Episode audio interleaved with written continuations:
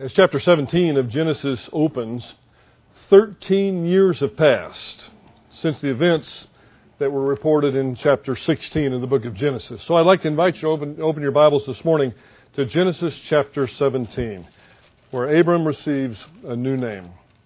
Genesis chapter 17. In chapter 16, Sarai, who at the time was unable to conceive a child, nevertheless conceived a scheme to help God along with the fulfillment of the promise. It would appear, at least on the surface, it would appear as though Abram was content to wait for God's timing in the fulfillment of the promise. But Sarai was not. After waiting for 10 years, she takes the initiative and seizes upon the accepted social custom of that day and offers her maidservant Hagar to her husband to bear his child. It's clear from the outset that the divinely inspired text does not approve of the plan. It might have been socially acceptable, but social and cultural norms do not determine or influence divine standards. There are two related problems here as I see it in chapter 16 and with, with regard to Sarai and her plan, both her intent and the means that she was going to employ were wrong. Both intent and means were wrong. First, Sarai attempted to fulfill the promise her way. So she circumvented God in the process. So that was wrong intent. And second, the process itself was sinful, which means that the means employed were wrong. Sarai's attitude in the event is betrayed by her blaming God for the predicament that she's in, which is, in the words of British scholar Gordon Wenham, hardly a model of piety. There's an old French proverb that goes, People count up the faults of those who keep them waiting. And that's exactly what Sarai did. In her mind, however subtle the expression, God was treating her unfairly. And as a result, she inferred bad intent on God's part. This is, a tra- this is a trait of the immature, both spiritually and physically. It's a trait of the immature. Then, in a transparent reference to Genesis chapter 3, we find Abram, like Adam, listening to the voice of his wife, which is idiomatic for obeying his wife. And Sarai taking and giving Hagar to Abram. Those verbs being the exact same verbs that were used of Eve and Adam in Genesis chapter 3 when Eve gave the fruit to Adam. Moses, who's the human author working under the ministry of the Holy Spirit, wants us to feel as though we are witnessing a return of the fall. Although the results in chapter 16, while terrible enough, will not be as disastrous as the results that we saw in chapter 3. The process itself was sinful because it violated God's prescription of the one man, one woman, one woman marriage as the authorized means of procreation. That was given in the end of Genesis chapter 2. Yes, I understand Jacob had offspring through multiple women, as did David and Solomon and many others in the scriptures. But we must be careful to distinguish between what God allows and what he prescribes. You see the distinction between what God allows and what God, and what God prescribes. The scriptures sometimes, in fact, I would say the scriptures often record an event without endorsing that event.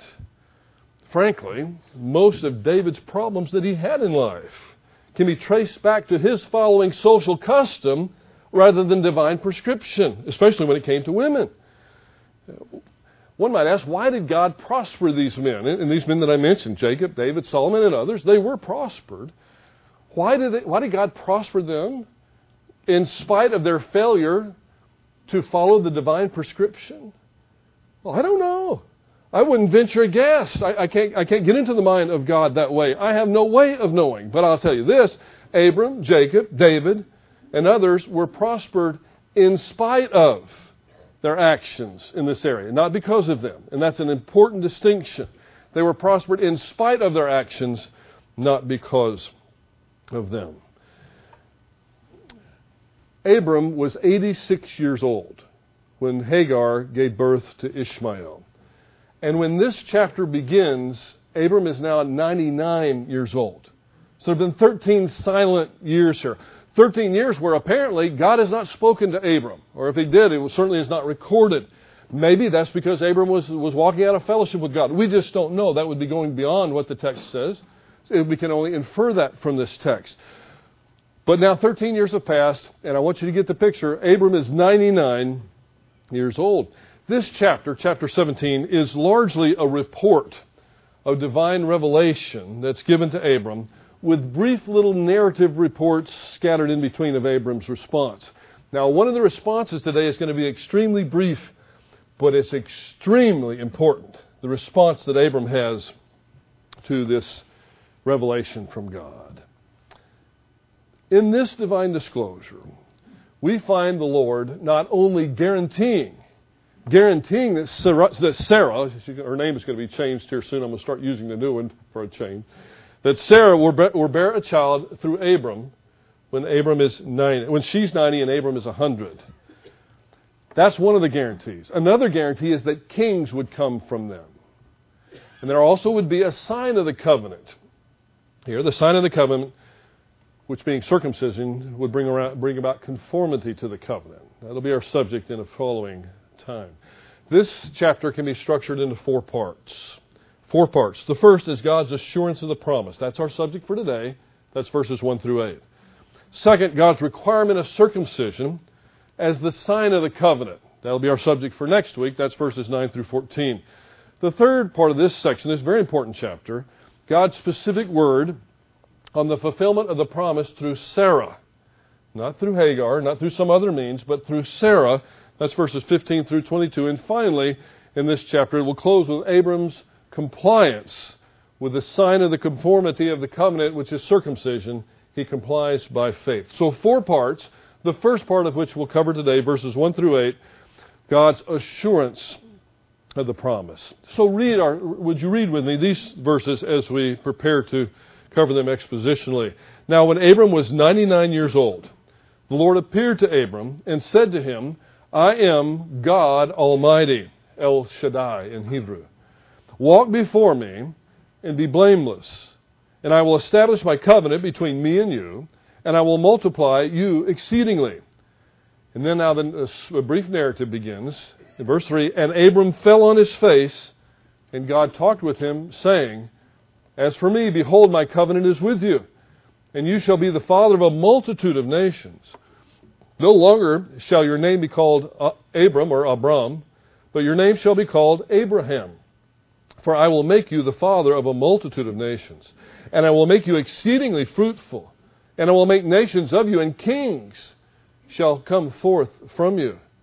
And I will establish my covenant between me and you, and your descendants after you, and th- throughout their generations, for, get this, an everlasting covenant to be God to you and to your descendants after you. And then in verse 8, and I will give to you and your descendants after you the land of your sojournings, all the land of Canaan, watch again, for an everlasting possession, and I will be their God. The 13 years that have passed between the end of chapter 16 and the beginning of chapter 17 apparently have done nothing to increase Sarah's ability to bear children. And have focused in the intervening years, Abram has apparently begun to focus his attention on Ishmael as the possible heir that he's been looking for. I'm afraid that sometimes we gloss over the time factor a little too easily in this passage. It's going to be 25 years from the time that Abram originally received this promise to the time of its fulfillment. 25 years. That's a long time to wait. Looking back, it may not seem so long, but 25 years is a long time looking forward. 25 years ago today, you know who was President of the United States? Ronald Reagan. Mikhail Gorbachev had just assumed the leadership of the Soviet Union. The, the federal debt as a percentage of GDP was 4.3%.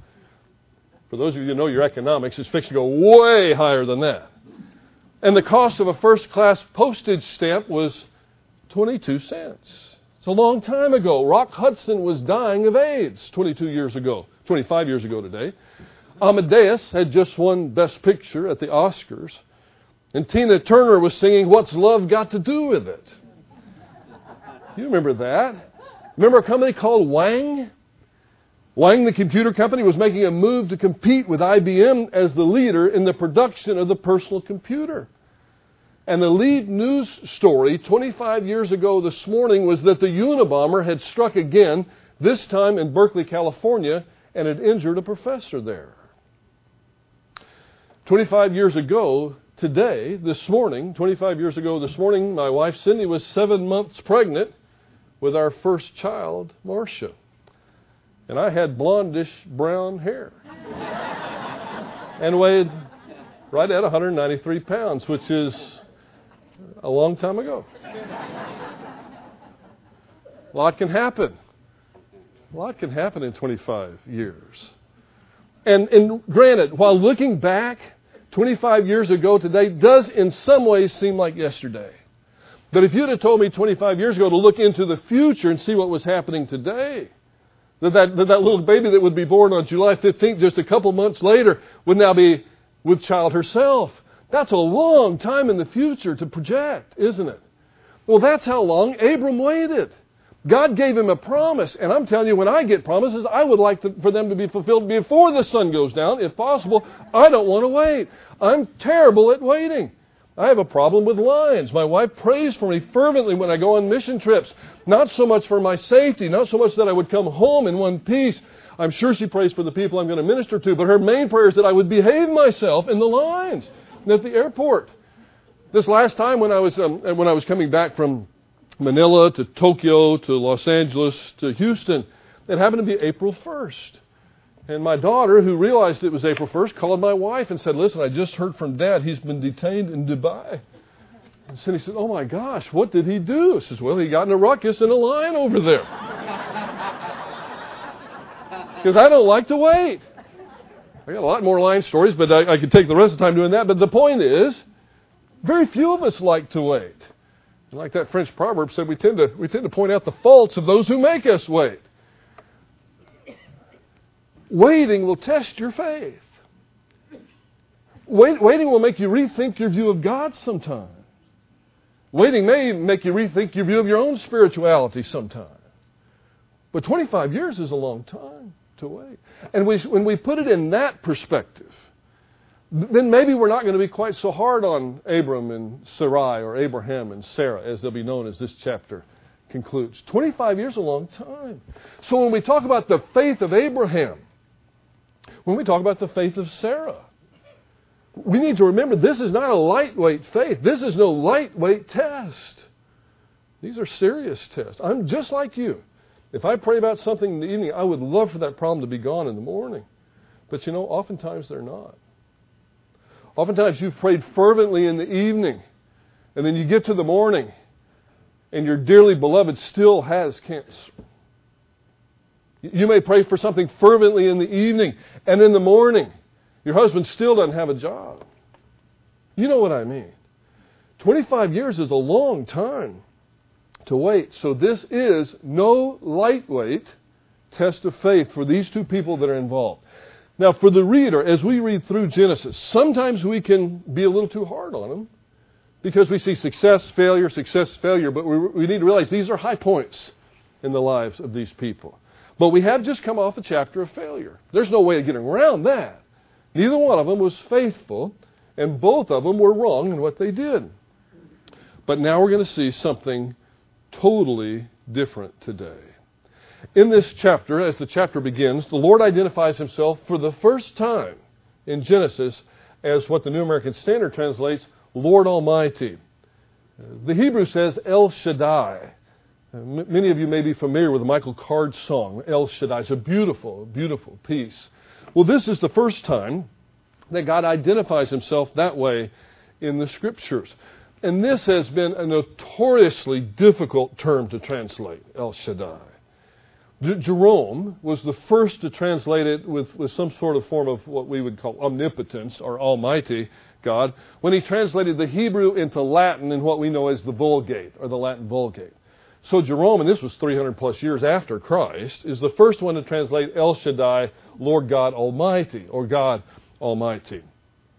That rendering happened to stick, and if you if we were to take a poll, we won't do it, but if we were to take a poll of what your particular Bible reads, it probably reads something like that in chapter 17, verse 1. Certainly New American Standard and in NIV, I believe the New King James does as well. Very few actually don't. So Jerome's translation stuck, but it's still difficult to translate that. Sometimes there are, are Hebrew scholars that will go back and look at the word Shaddai and they say, well, it means either mountain or breast.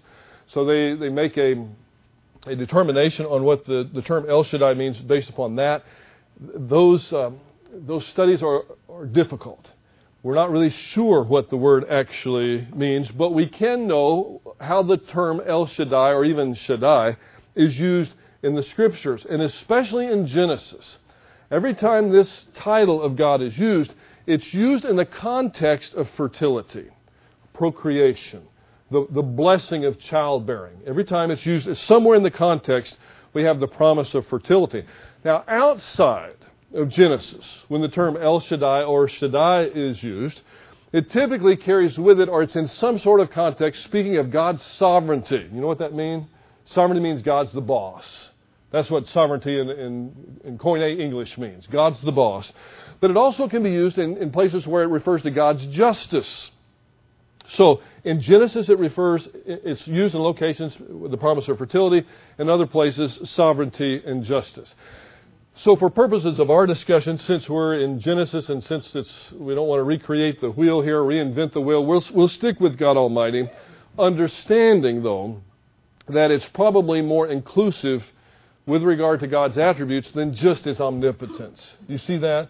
That's just one of his attributes. It's it's more reflective of the entirety of his divine perfection and not just one aspect of his divine perfection. You know, it's interesting when we study theology, whether it's in a in a church service like we, we do here pretty much every week and without apology, or whether it's in a Bible college or perhaps in a, in a seminary, when we, when we study theology, it's very common for us to treat it as though it was a pie. And to, to when, when, it comes to the attributes of God, rather, the essence of God, the perfections of God, to, to treat it as though it was a pie. And we take a little slice of the pie out called omnipotence, and we place it on a, on a table, and we dissect that piece of the pie, and we learn all that we can about God's omnipotence. Then we put that back. We take another slice of the pie that we may say is God's righteousness. And then we study all that we can. We look at all the passages in the Scriptures with regard to righteousness. And the same thing with omniscience and justice and his eternality. But you see, God's not really that way. We have to study Him that way. But God is a simple being, not a simpleton. You see, sometimes we, we have to be careful with our terms. But when, when we say God is a simple being, it means that, that God, is, is, you, it is, God is incapable of being divided. That's why Charles Ryrie defined God as the sum total of his infinite attributes. So, for example, his love will never act inconsistently with his sovereignty. His sovereignty will never act inconsistently with his justice. So, when we think of God, think of him as one unified whole. That's what I'd like for you to do today. And when we think of the term El Shaddai, and I hope you think of this the next time you hear that most wonderful song, El Shaddai. It's a beautiful song. And the next time you hear that, I want, to, I want you to trigger in your mind the entirety of God's infinite perfections. Remember that from this lesson, I hope, that God's a simple being. He's incapable of being divided. And God's the sum total of who He is. We can't just dissect out an individual attribute. Now, when that happens, when we do dissect out an individual attribute, for example, like, like sovereignty, sometimes we, we move into something like, say, hyper Calvinism or extreme Calvinism, if that's all we focus upon. If, for example, we, we leave sovereignty aside and only focus on, let's say, the love of God, then we may get into some extreme form of Arminianism. If we, if we look at it all together, then I think we'll have a balanced view of the, not only theology, but a balanced view of the Christian life. So remember that. God is the sum total of his infinite perfections. It'll help. And El Shaddai, I think, is one of those titles that he gives us that reminds us of that that we can't just pick out his power. Yes, his power is involved in the fertility issue, of course. But isn't his love involved? Remember Hannah? Isn't his love and his compassion involved there as well? Isn't his justice involved? Isn't his faithfulness involved? Of course it is.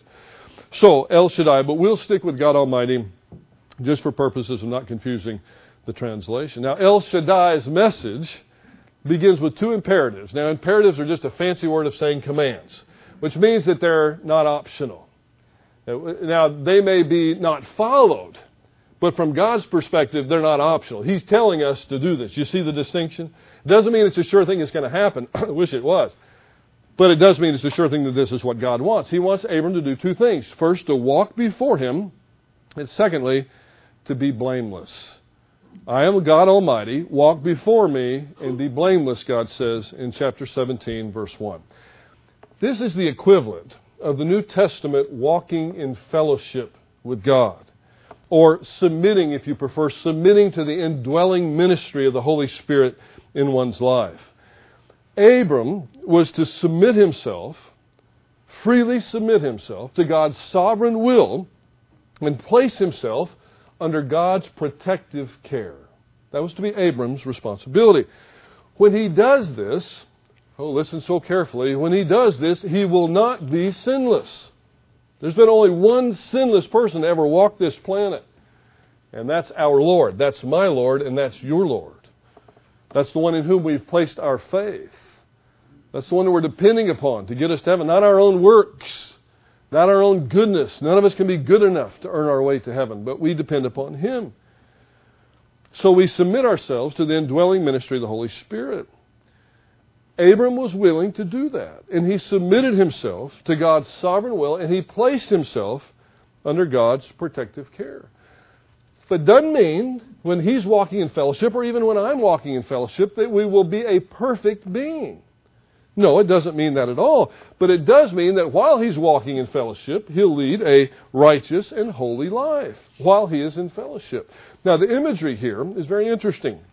The imagery here is something like that of a sheep placing itself, if this could be done, but a sheep placing itself under the protective care of a shepherd. Now, it's always interesting to me why the Bible calls us, you and me both, sheep. This metaphor is not very flattering. Because sheep aren't the smartest, at least I'm told, aren't the smartest of all animals. And we have a few people in our congregation that have raised sheep in the past, and they're not here today, thankfully, because they'd be saying, Amen to that. They're not the smartest of all animals. They need to be led, they need to be cared for, they can't protect themselves. So the best thing that a sheep could do is to voluntarily follow along with the shepherd. Because the shepherd had that big hook, or the, the cane with a big hook on the end of it, and if a sheep would get too far to the, to the edge and was almost ready to go off the cliff, that shepherd could reach down and yank that sheep back and protect it.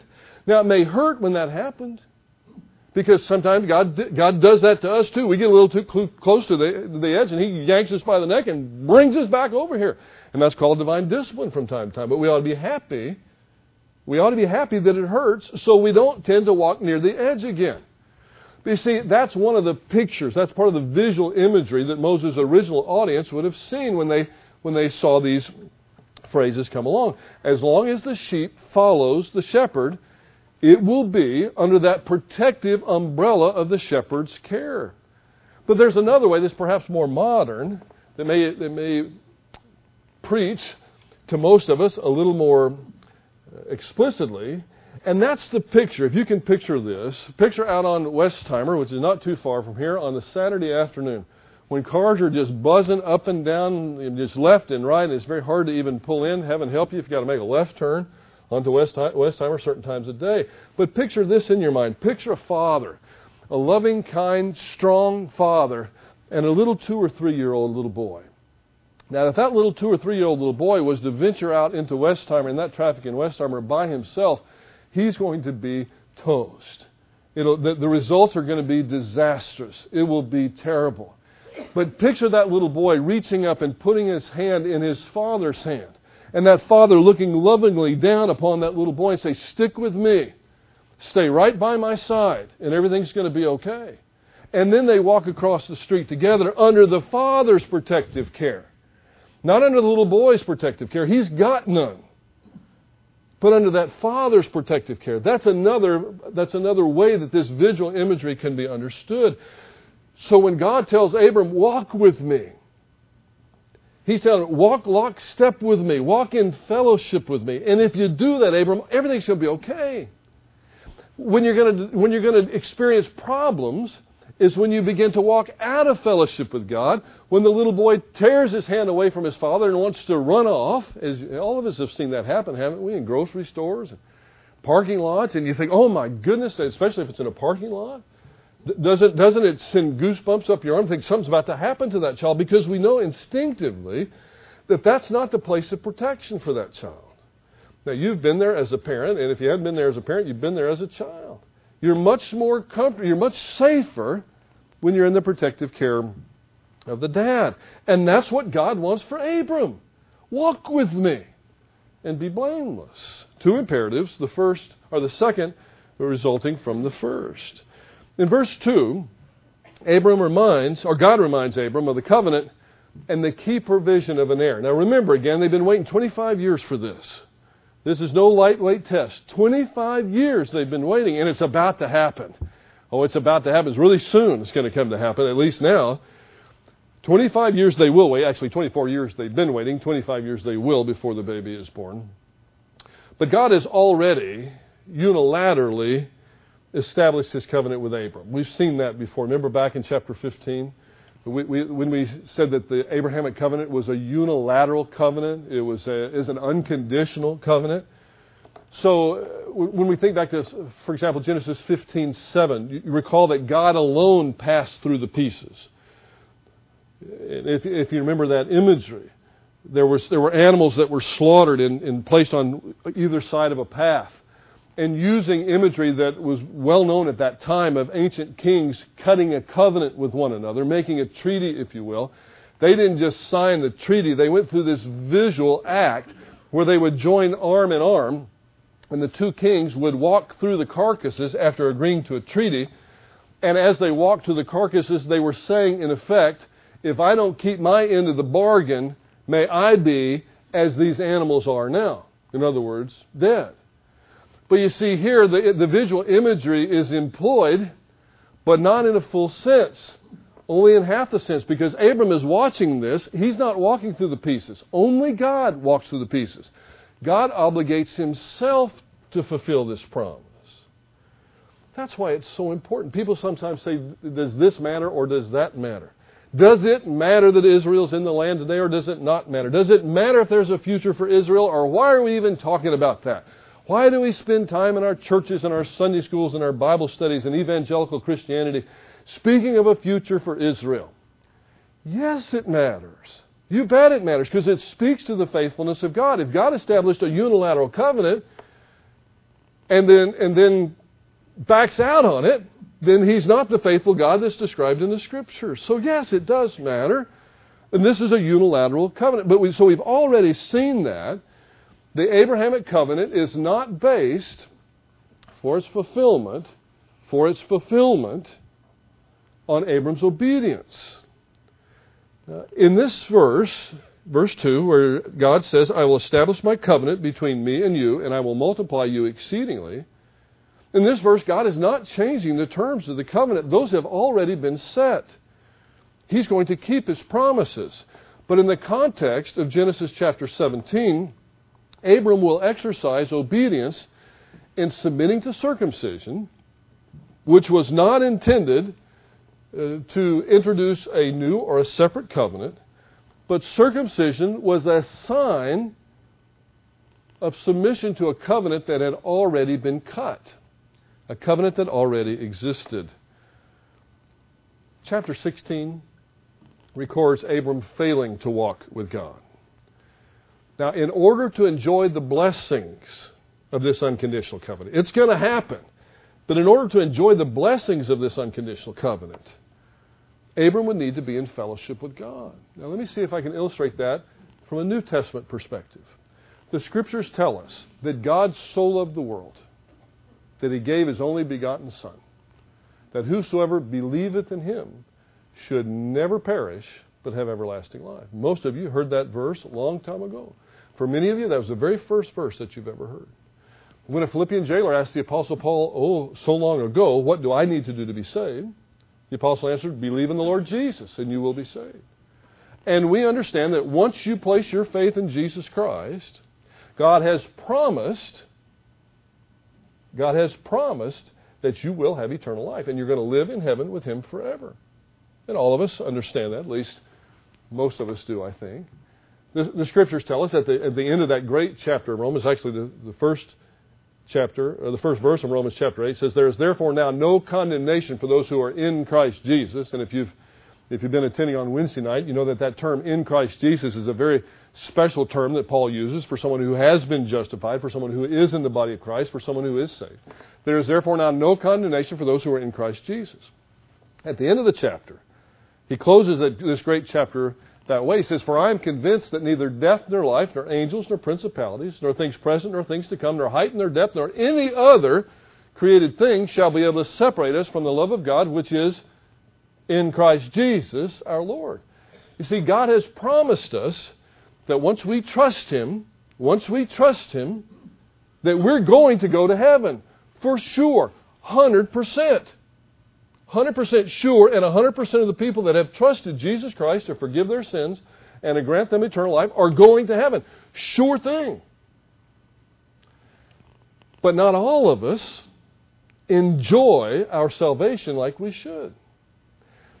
Because we're not walking in fellowship with Him. It's going to happen. You, if you've trusted Jesus Christ, you are going to heaven. But right now, as you sit here this morning, maybe you're, you're not enjoying the fact that you're a Christian at all. You're not enjoying the Christian life at all. Well, I tell you, the reason you're not enjoying it is because you're not walking in fellowship with God. So, in, to enjoy the blessings of that, if I could call it covenant with God, that we call eternal security, to enjoy the blessings, you need to walk in fellowship with Him. Now, to enjoy the blessings of the Abrahamic covenant, Abram needed to walk in fellowship with Him, but it's going to happen. Now, look at verse 3. This is one of those little brief notes of narratives, but it's so incredibly important. Watch, God has spoken. It's the first time in 13 years that God has appeared to him that we know of. The first time in 13 years. He's been waiting now 24 years, will be 25 by the time he has the baby. And now God speaks to him. he reestablishes, or rather re reminds, reminds Abram of what's happening here. The fact that there is a covenant and it is going to be fulfilled. And verse 3 And Abram fell on his face. When faced with the revelation of God, Abram worshiped. And the posture that is revealed here demonstrates the intensity of Abram's worship. He falls flat on his face in a recognition of the majesty of the one who had revealed himself and his intentions to him. That's why he falls flat on his face. He says nothing. You know, some people, when they get nervous, say way too much. Abram's a mature man by this time. And when God reveals himself to him in this way, Abram just, by his posture, worships. A lot of different ways to worship, by the way. This is one of those. He just falls on his face and shuts up. He says nothing nothing really could be said at this moment. In fact, God speaking, the best thing he could do would be to, to be silent until God finishes speaking. Oh, this is magnificent. This snapshot happens so quickly in the text that it's easy to miss, but it reveals a lot about the maturity of this man, Abram. People like Abram and Moses and David all failed. It's true. Every one of them failed. And their failures are recorded for all to see. In fact, in a permanent way, in the Scriptures, which will live and abide forever, their failures are recorded. But each one of the men that I mentioned, and oh, so many more, were all individuals that recognized that God is God and they weren't. And that seems so simple they realized they didn't live lives of sinless perfection. But they humbly acknowledged the perfection of the one that they worshiped. And this, this one little phrase is so key into understanding what a mature believer really looks like. They understood the perfection, the infinite perfections of the one that they worshiped. Oh, that we would learn to do the same.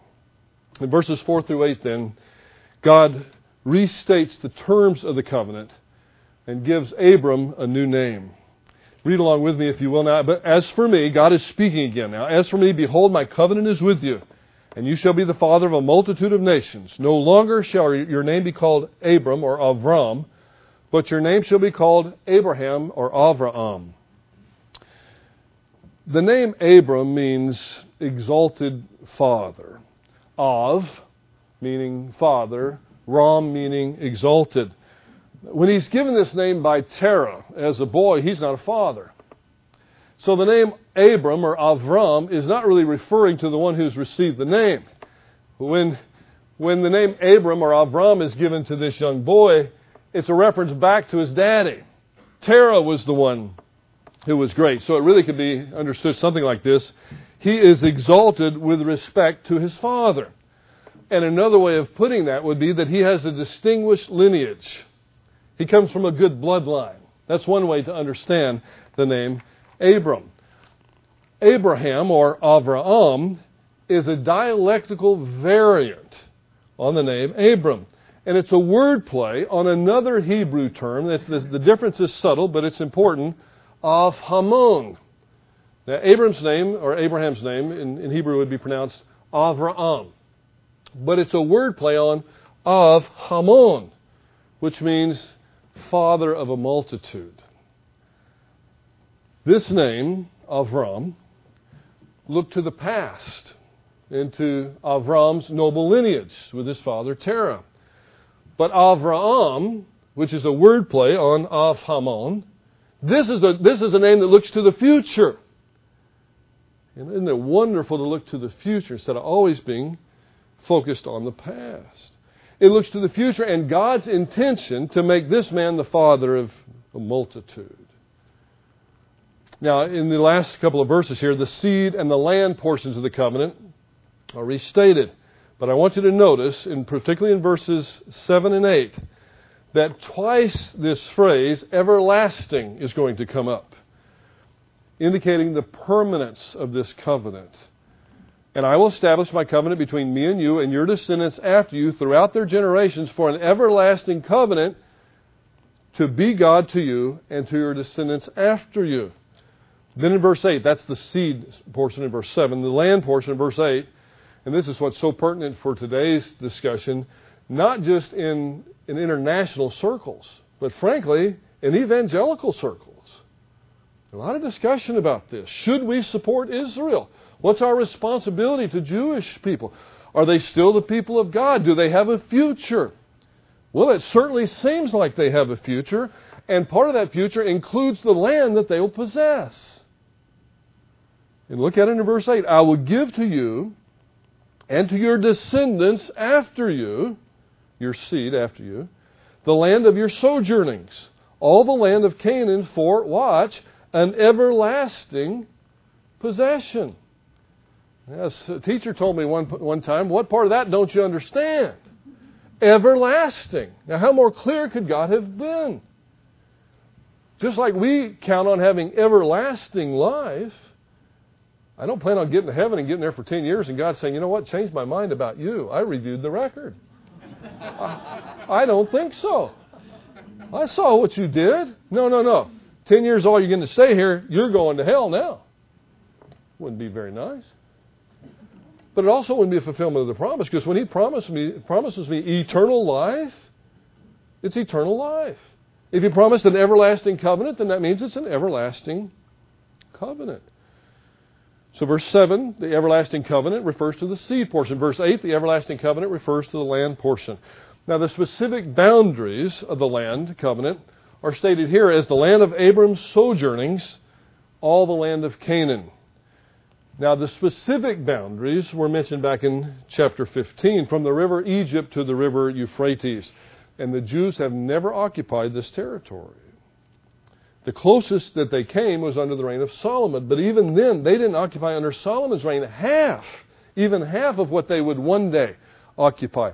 This is a promise that has not yet been fulfilled. It will be fulfilled in the future. When? I don't know. Some people make, predictions. I'm not going to do it. Could it be within a few days from now No, you can't.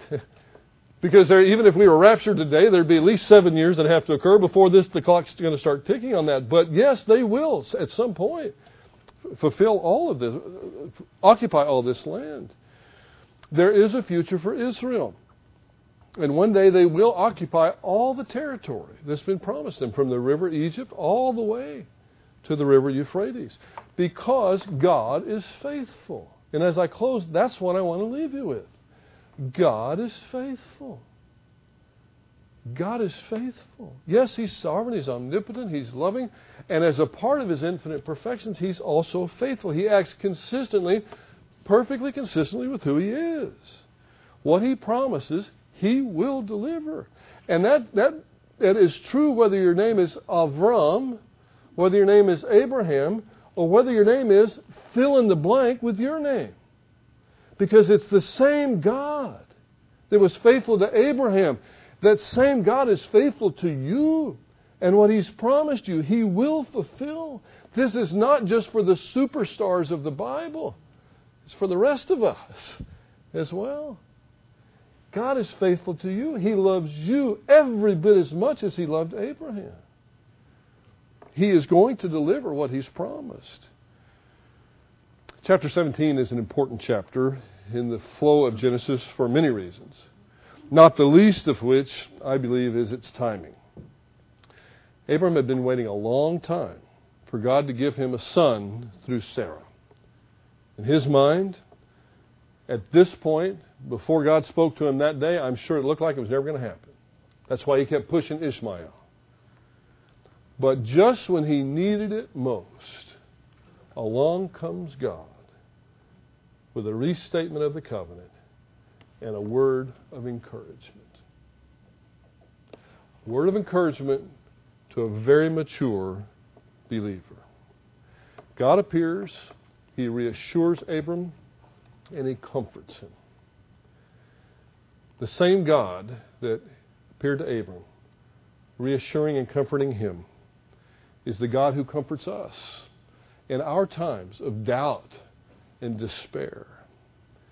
The God who saved us by grace through faith sustains us by that same grace. It's the same God, my friends. Oh, please don't just take this as a lesson uh, about someone who occurred on the dusty pages of history 4,000 or so years ago. No, this is personal. It's the same God. The same God that loved and encouraged and reassured Abram is the one that will encourage you tonight, this afternoon, no matter what it is you're going through. It's the same God. He's both mighty, He's merciful, He's sovereign, and He's tender. El Shaddai. Oh, Father, we thank you. We thank you for this account it gives us a glimpse not only of your greatness and your majesty and your faithfulness, your tenderness, but also of Abram's response. Falling flat on his face and worshiping you, saying nothing, but absorbing your revelation into his soul, eagerly listening to what you had to say. Father, I thank you that, that to you there, this was, was literally just like yesterday. It's like today, for with you, I, I know you're Omniscience knows no boundaries. All knowledge with you is simultaneous, and, and you're the same God. And I thank you for helping Abram. And I pray for us, Father, because so many within the sound of my voice today, if not everyone within the sound of my voice today, is struggling with issues and problems and pains and heartbreaks and despairs. Uh, help us to remember that you still hear, you still see. You're still the God of compassion and mercy that visited Abram so long ago, and we thank you for it. In Jesus' name, amen.